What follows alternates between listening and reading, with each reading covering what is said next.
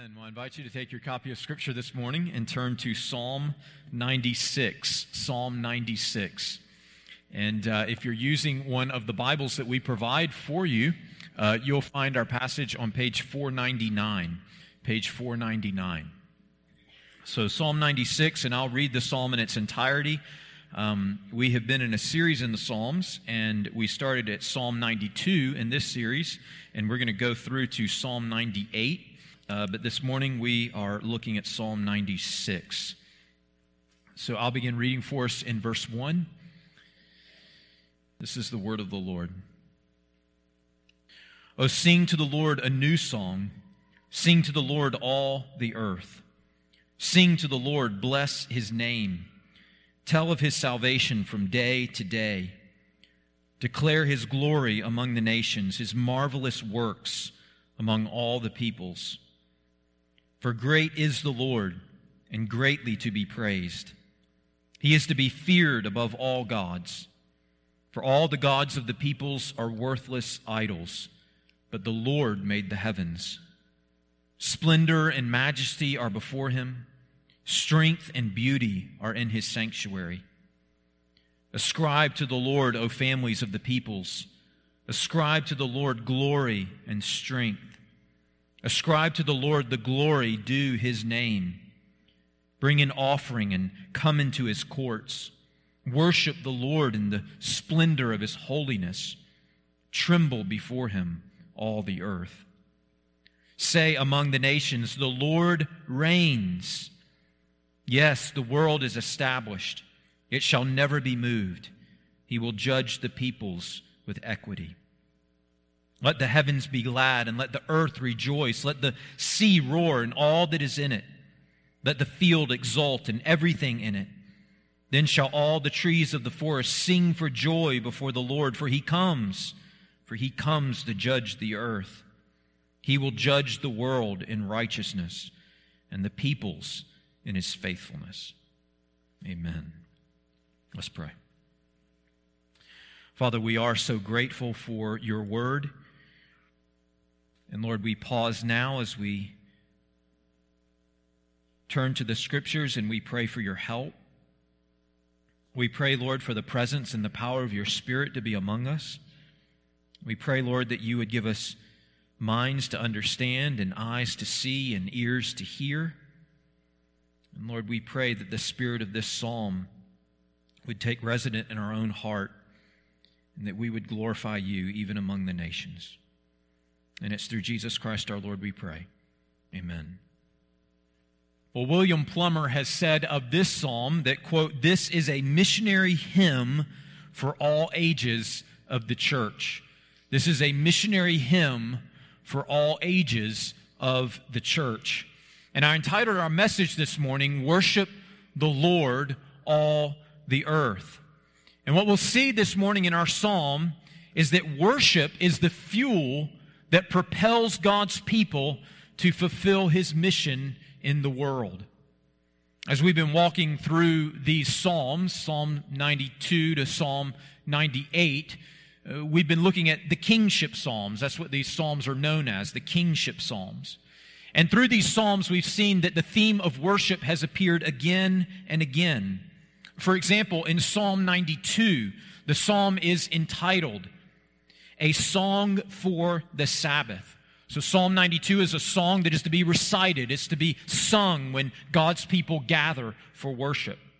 Or last week in Psalm 95, the psalmist directs us to worship the Lord with joyful song and with reverent submission and with a genuine heart. And now, this week, we see in Psalm 96 that worship is not merely a private matter but rather worship is the fuel that propels God's people to declare his glory among the nations. Now, many of the Psalms that we come uh, in contact with as we work through the Psalter, many of them have a heading or a title that give us some sense of the context of the Psalm or maybe the author who wrote the Psalm. Now, you'll notice in Psalm 96 that there's no heading, there's no title. Having said that, we do know something about the context of this psalm. In fact, this psalm, and you may have caught on to this earlier in the service, Shane read for us from 1 Chronicles chapter 16. This psalm is, al- is cited almost in its entirety in 1 Chronicles chapter 16, verses 22 to 33. Now, in that passage in 1 Chronicles chapter 16, we see that David is king over Israel. And this is what's happening in 1 Chronicles 16. David is king over Israel, and David has a desire to take the ark of God and to transport it to the city of Jerusalem. Now, of course, the ark of God represented the presence of God. In particular, it represented God's presence among his people. And so, with great care, David and the people of Israel transport the ark of God to the city of Jerusalem. And it will then reside there in the tabernacle until David's son Solomon builds the temple where the ark will be housed. Now, some people understand this event, the transporting of the ark of God to the city of Jerusalem, to be the crowning moment of David's kingship. It was a day full of sacrifices and great rejoicing and thanksgiving. And in that moment, David instructed Asaph and his brothers to lead the people of God in singing this psalm, in singing Psalm 96. And in this psalm, what we see is that David and the people of God, they worship God for being their God, for being the God of Israel.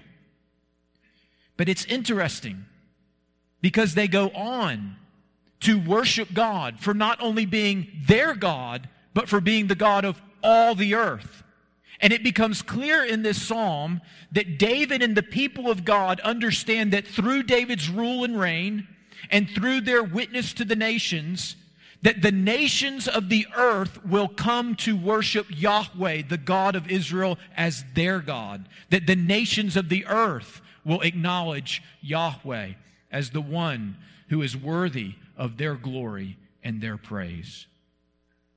This is why William Plumer says of this psalm that this is a missionary hymn for the, all the ages of the church. And my prayer is that the heart of this psalm will, in fact, become the song of our church. That this will be the song, the spirit of our church. That our cry would be that God would be exalted among the nations. We're going to look at the psalm this morning in four parts. First, sing to the Lord. Secondly, the Lord is great. Third, give glory to the Lord. And fourth, the Lord is coming to judge. First of all, sing to the Lord. Look there in verses 1 to 3. Oh, sing to the Lord a new song. Sing to the Lord all the earth. Sing to the Lord. Bless his name. Tell of his salvation from day to day. Declare his glory among the nations, his marvelous works among all the peoples. Now, you notice in these first three verses that there are six imperatives or six commands. You see there in verses 1 to 2, we are told to sing three times. In verse 2 again, bless. In verse 2 again, tell. And then in verse 3, declare. So, six imperatives, six commands in these opening verses. And the threefold charge to sing is especially compelling. Oh, sing to the Lord a new song. Sing to the Lord all the earth. Sing to the Lord. Bless his name. So, this is a call to worship. We are being called to worship and to sing to the Lord. But then we see in these verses as well that worship is, in fact, the proper foundation and basis for mission. Notice here in our passage how worship leads to mission. Look there again. Oh, sing to the Lord a new song. Sing to the Lord all the earth. Sing to the Lord, bless his name. Now, notice this. Tell of his salvation from day to day. Declare his glory among the nations, his marvelous works among all the peoples.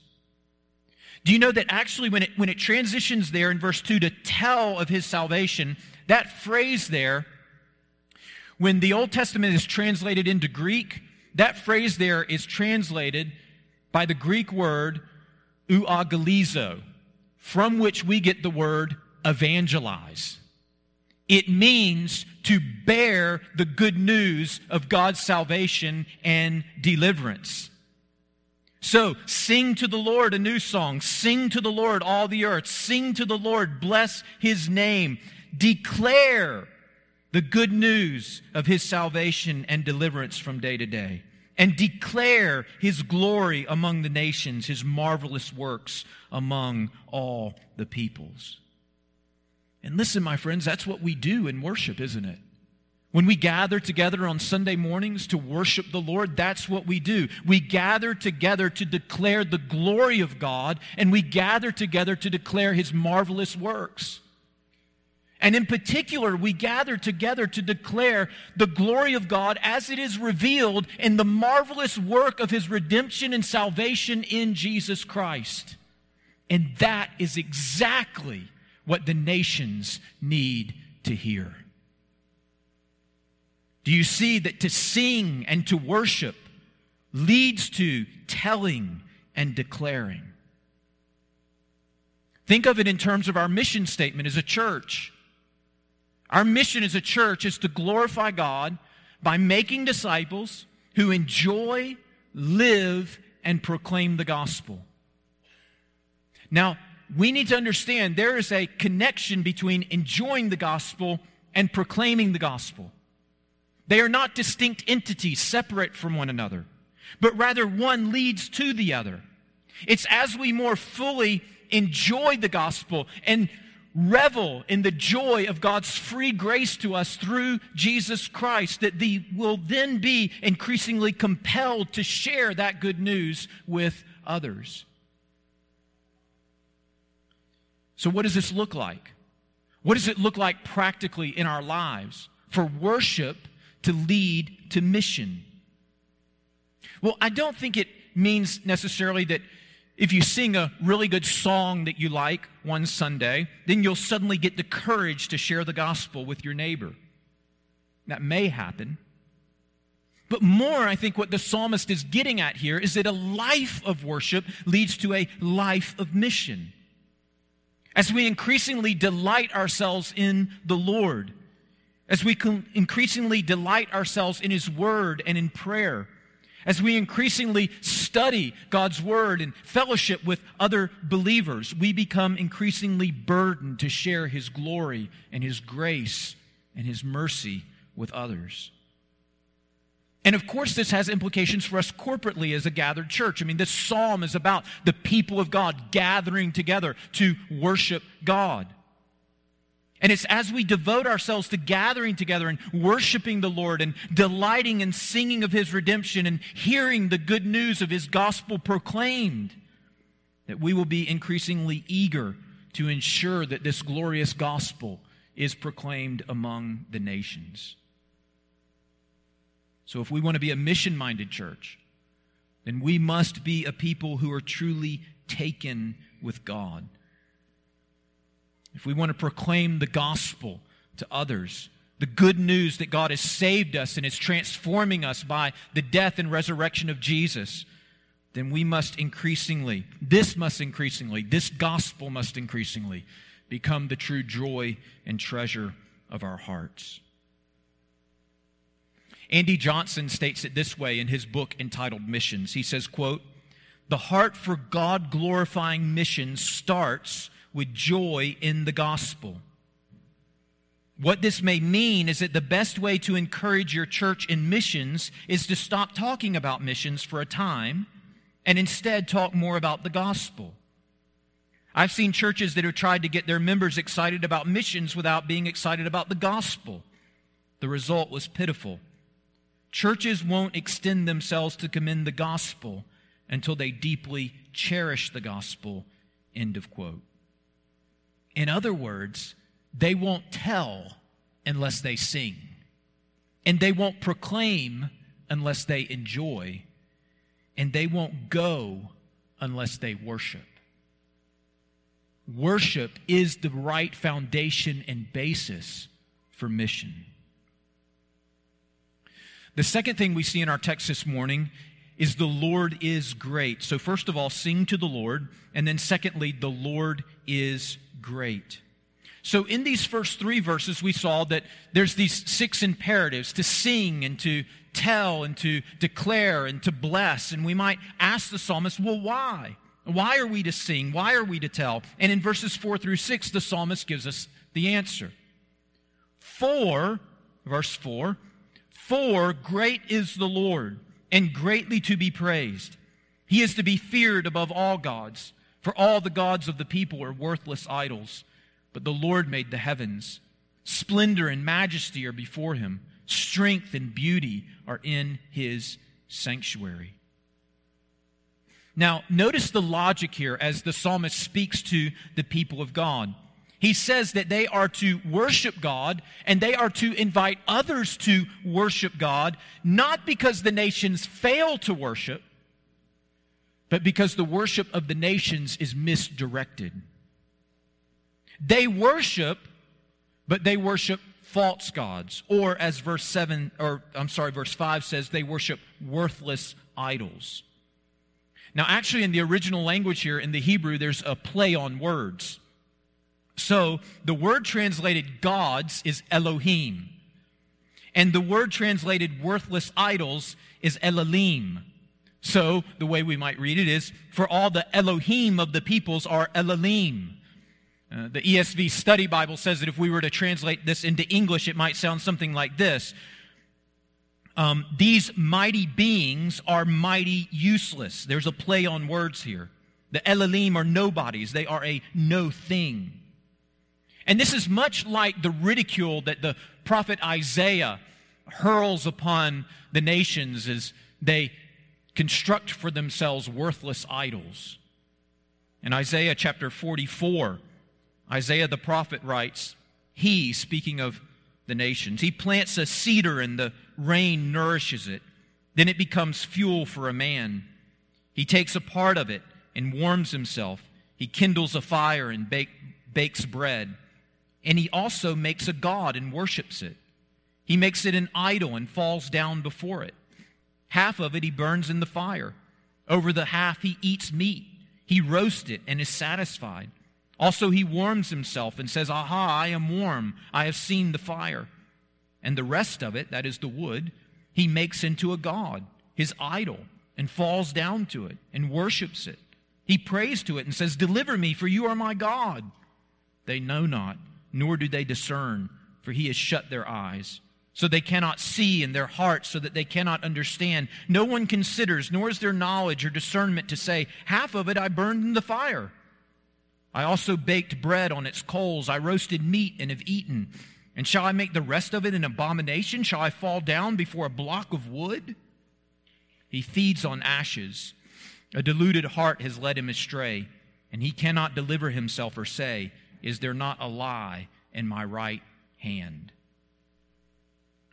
Now, it's important for us to see that this is the context in which the psalmist, in which the prophets of the Old Testament were ministering. Because some might dismiss the psalmist's words here by saying, well, you know, the psalmist was antiquated and unenlightened. And the only reason why he was so brash as to demand that others would worship the God of his choosing is because this was so long ago. He probably didn't travel much. He didn't know the peoples and the cultures that existed around him chose to worship different gods. Who is he? Who is the psalmist? Who is the prophet Isaiah to call the nations to accept his God, their God, to be the true God? But my friends, understand that the authors of the Old Testament were more than aware that the different peoples and cultures of the world had chosen to worship other gods. The people of God in the Old Testament were surrounded by nations and cultures that chose to worship the Asherim and the Baals and Molech. Their times, in fact, were not that different from our own. In fact, it was especially popular at the time, at certain times in Israel's history, to worship Yahweh, the God of Israel, and at the same time to worship all the other gods of the nations too. So someone might conclude There's no reason for us to choose among these many gods. Why don't we cover all our bases? And we can worship Yahweh and we can worship all these other gods as well. And we might get some benefits from worshiping Yahweh and we might get some benefits from worshiping these other gods as well. The most important thing is that we're sincere, that we're devoted. Does that not sound familiar? And it's exactly in that context that the psalmist declares Sing to the Lord, for he is to be feared above all gods. For all the gods of the people are worthless idols, but the Lord made the heavens. In fact, it's a similar context in which Jesus and the apostles ministered. The people of Jesus' day were not opposed to worship. The people of Jesus' day were not opposed to spiritual things. In fact, they loved to worship. They worshiped an array of gods Zeus and Hermes and Artemis and Athena and so many others. And it is in that context that Jesus declared, I am the way and the truth and the life, and no one comes to the Father except through me.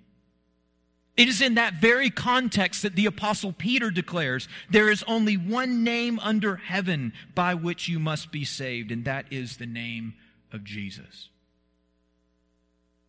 And of course, this is the context in which many missionaries minister today.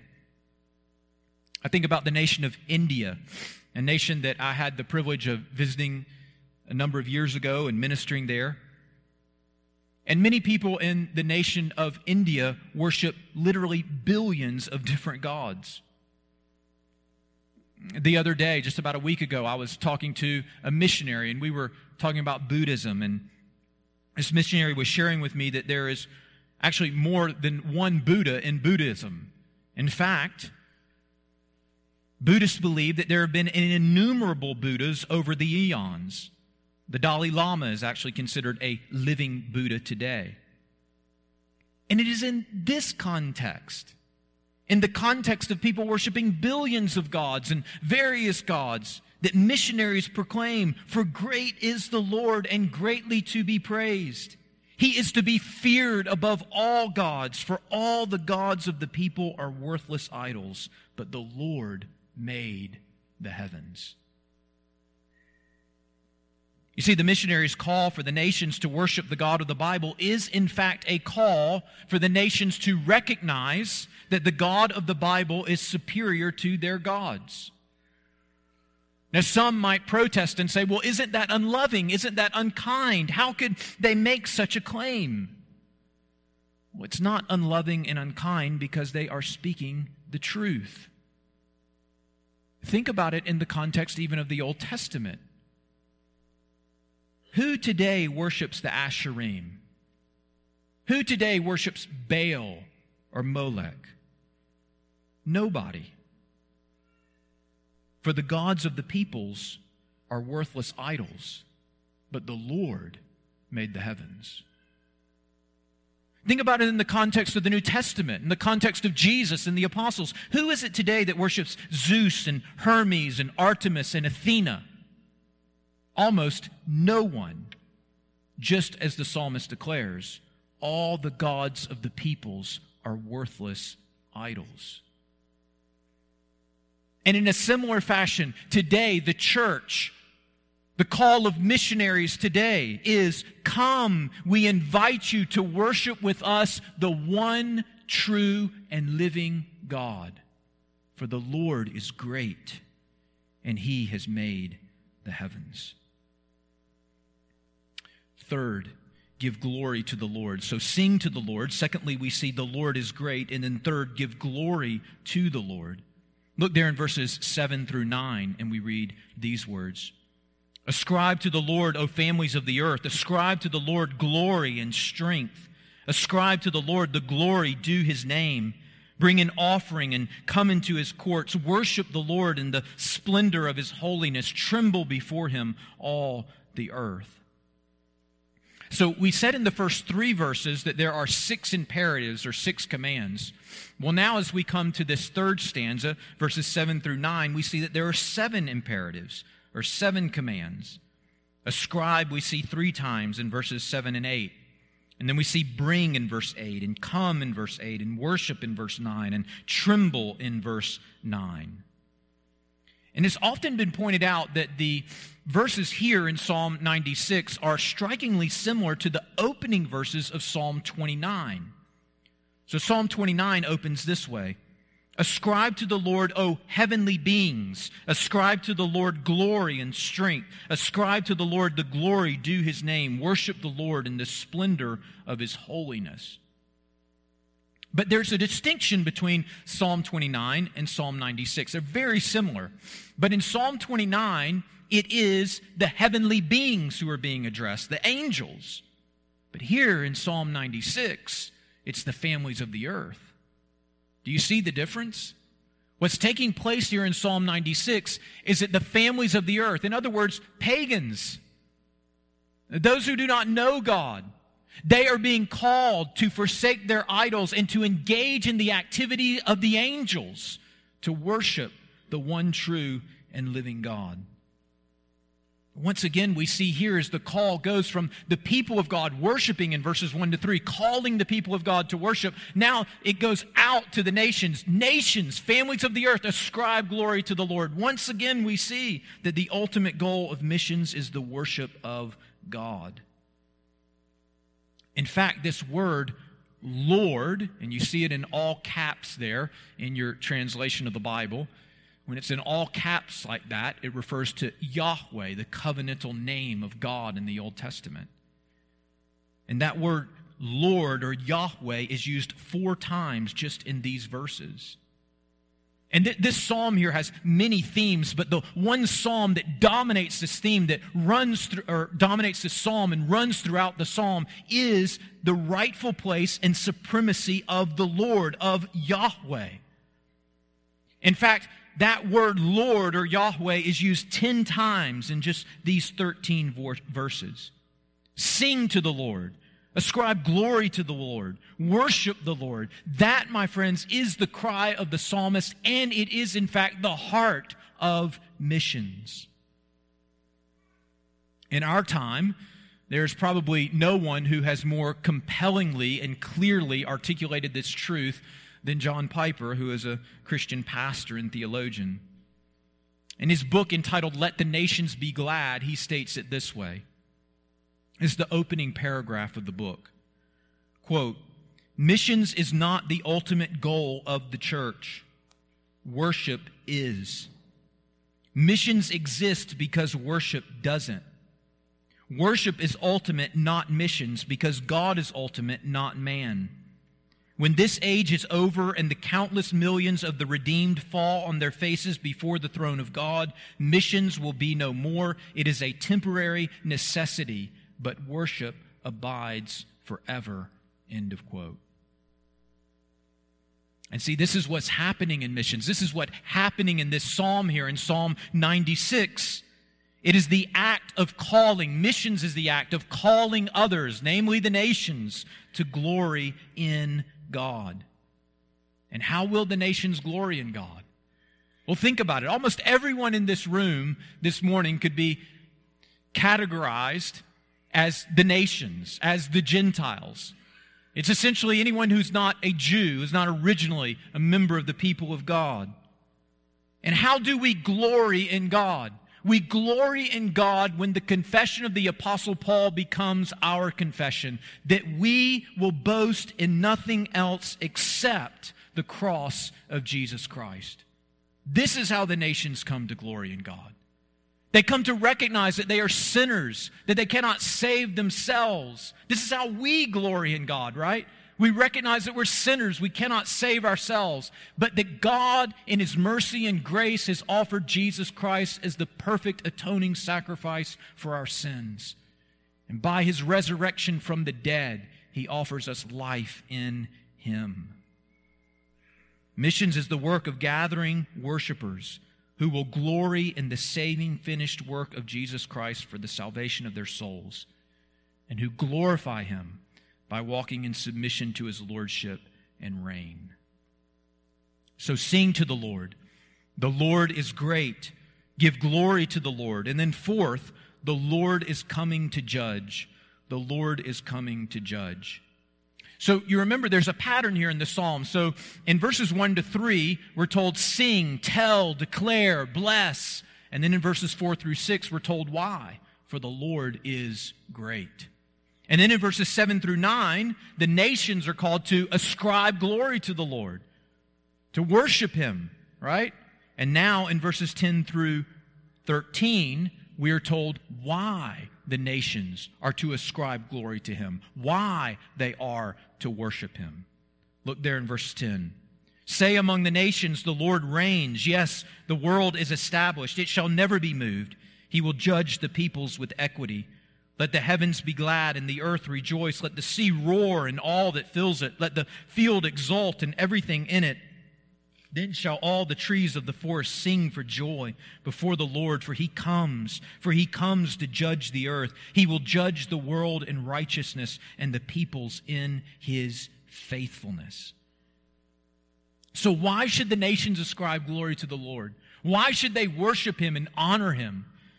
Because he reigns and he is coming to judge. Now, this should elicit, this truth that the Lord reigns and is coming to judge should elicit at least two responses. The first is repentance, and the second is rejoicing. The first is repentance. Look there in verse 10. Say among the nations, the Lord reigns. Yes, the world is established. It shall never be moved. He will judge the people with equity.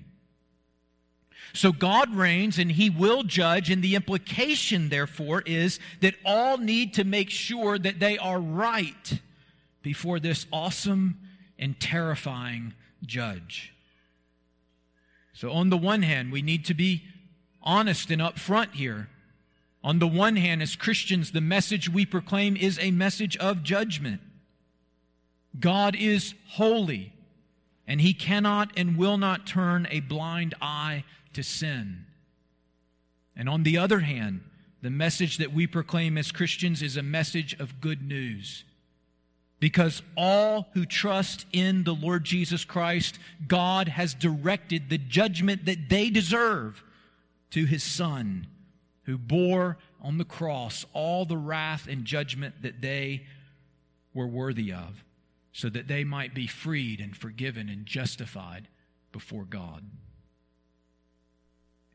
Understand, my friends, that the Bible tells us that this is, in fact, our only hope of salvation. So that worship of the Lord and submission to his lordship is not just one viable option among several attractive life choices. I mean, some people approach the gospel that way, right? Some people approach the message of the Bible that way. Well, I could do that. And I could imagine finding some benefits that would be attractive to me. Or I could do this thing over here and at the same time show some acknowledgement to God on the side and maybe come up with a good mix of the two that suits me well. Or I could politely refuse it all and get on with my own plans, which seem much more satisfying to me. But understand, my friends, do you see it here in this psalm? That the creator and judge of the universe is not offering options. He will come to judge. He will be acknowledged and worshiped above all the other gods. And either we will be found justified in his Son or we will be found to be a rebel in opposition to his rule and reign, and we will be eternally condemned. So the question then is have you repented? Have you turned from your sins? Are you trusting in the Lord Jesus? And are you offering your life to him in worship and submission? The second response, though, to this truth that the Lord reigns and he is coming to judge, the second response is rejoicing. And this is clearly the emphasis in this psalm. Look there in verses 11 to 13. Let the heavens be glad and let the earth rejoice. Let the sea roar and all that fills it. Let the field exult and everything in it. Then shall all the trees of the forest sing for joy before the Lord, for he comes, for he comes to judge the earth. He will judge the world in righteousness and the peoples in his faithfulness. So, what we see here is that for the people of God, the coming judgment of God is a source of great hope and rejoicing. We see that the people of God can look forward to the day of God's judgment because often in this world, justice is so rare. Now, we may not all be sensitive to this, but it is such a reality. I remember just one, one example. I remember in the early 2000s taking a trip to the Ukraine.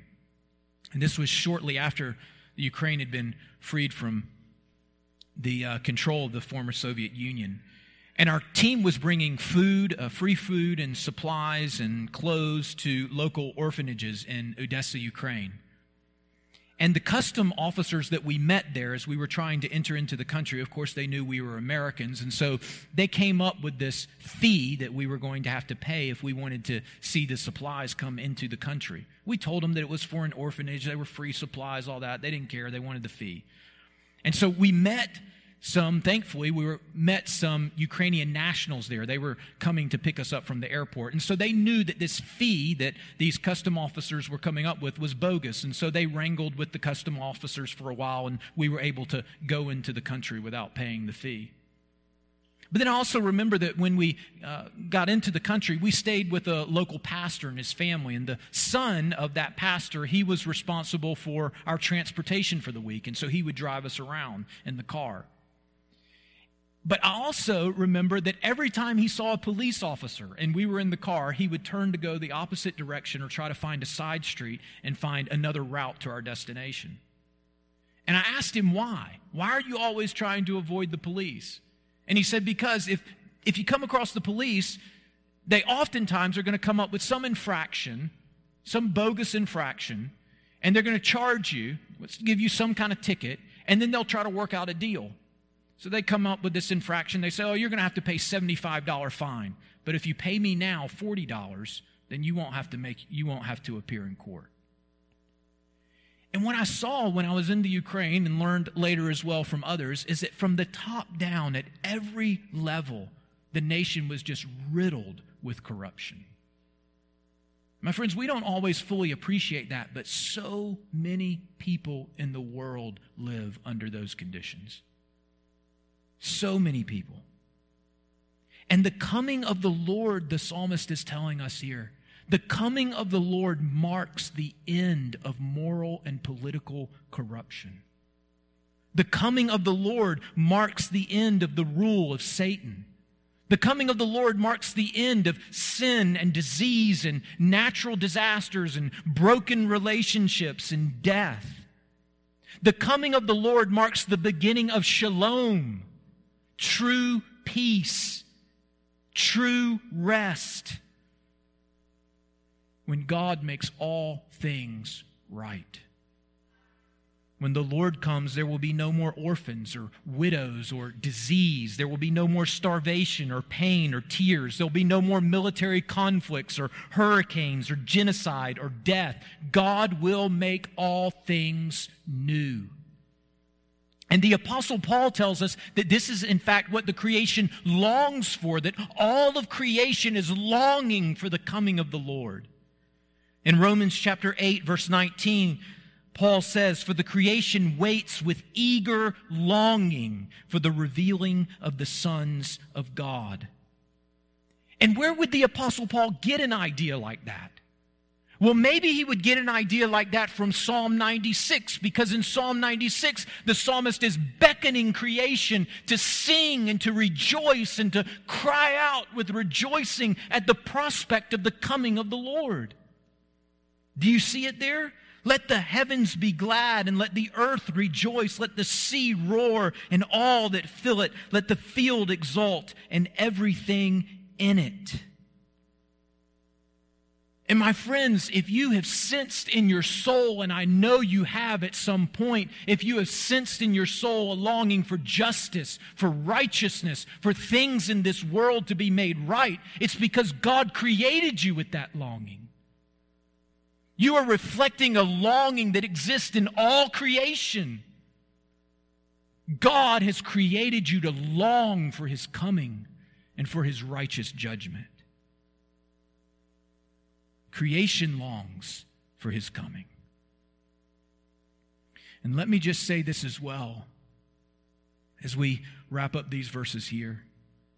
This text, just these few verses here at the end of Psalm 96, should banish forever the idea that God is opposed to our joy, that God is the enemy of our joy, that real joy is to be found in sin and wickedness. These verses here should banish that lie forever. Do you see how these verses here, the last few verses in Psalm 96, are bursting with rejoicing? bursting with joy and gladness and freedom and liberation. One author says, quote, where God rules, his humblest creatures can be themselves. Where God is, there is singing.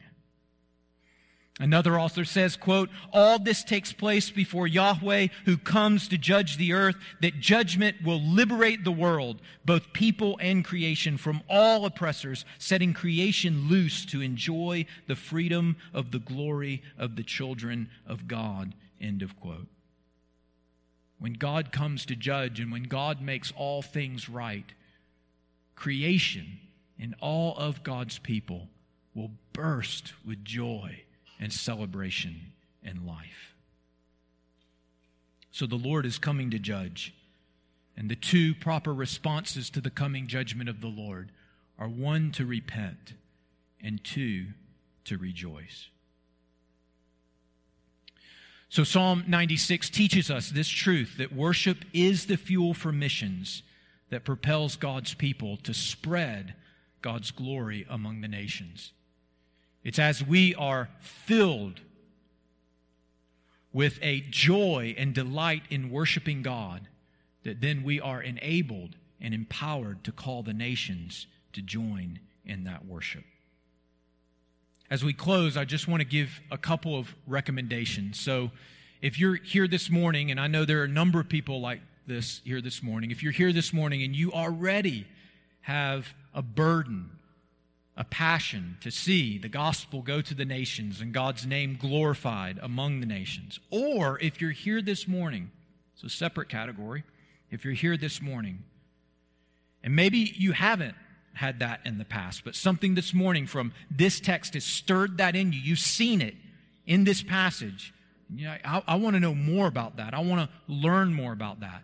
For either of those two groups of people, there are two books I want to recommend. One is Let the Nations Be Glad. Now, this is my old copy from, I guess this was like in the 80s or 90s or something. There's a new version of this, okay, that you can get, but it's Let the Nations Be Glad The Supremacy of God in Missions by John Piper.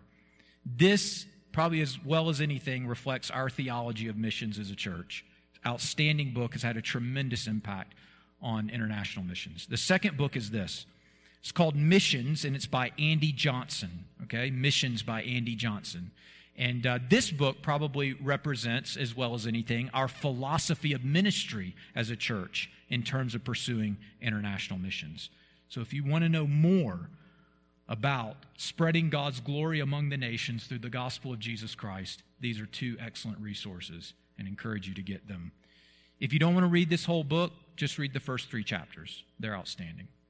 Let's pray. Father, we thank you and praise you for your word. And Lord, we thank you that you have called us to worship you, to give you glory and praise and honor. And Father, we thank you for how you have revealed your grace and mercy to us in the gospel of Jesus Christ that not only enables us to worship you, but Lord, as we consider your grace, as we consider your mercy, we are compelled to worship you. And Father, we pray that as we delight in who you are, that, Lord, our worship would not just be a private matter, but, Lord, that we would be eager to share this good news with others, to call the nations, to call all peoples to glory in your grace and in your goodness. Take your word now and apply it to our lives, we pray. In Christ's name we ask it.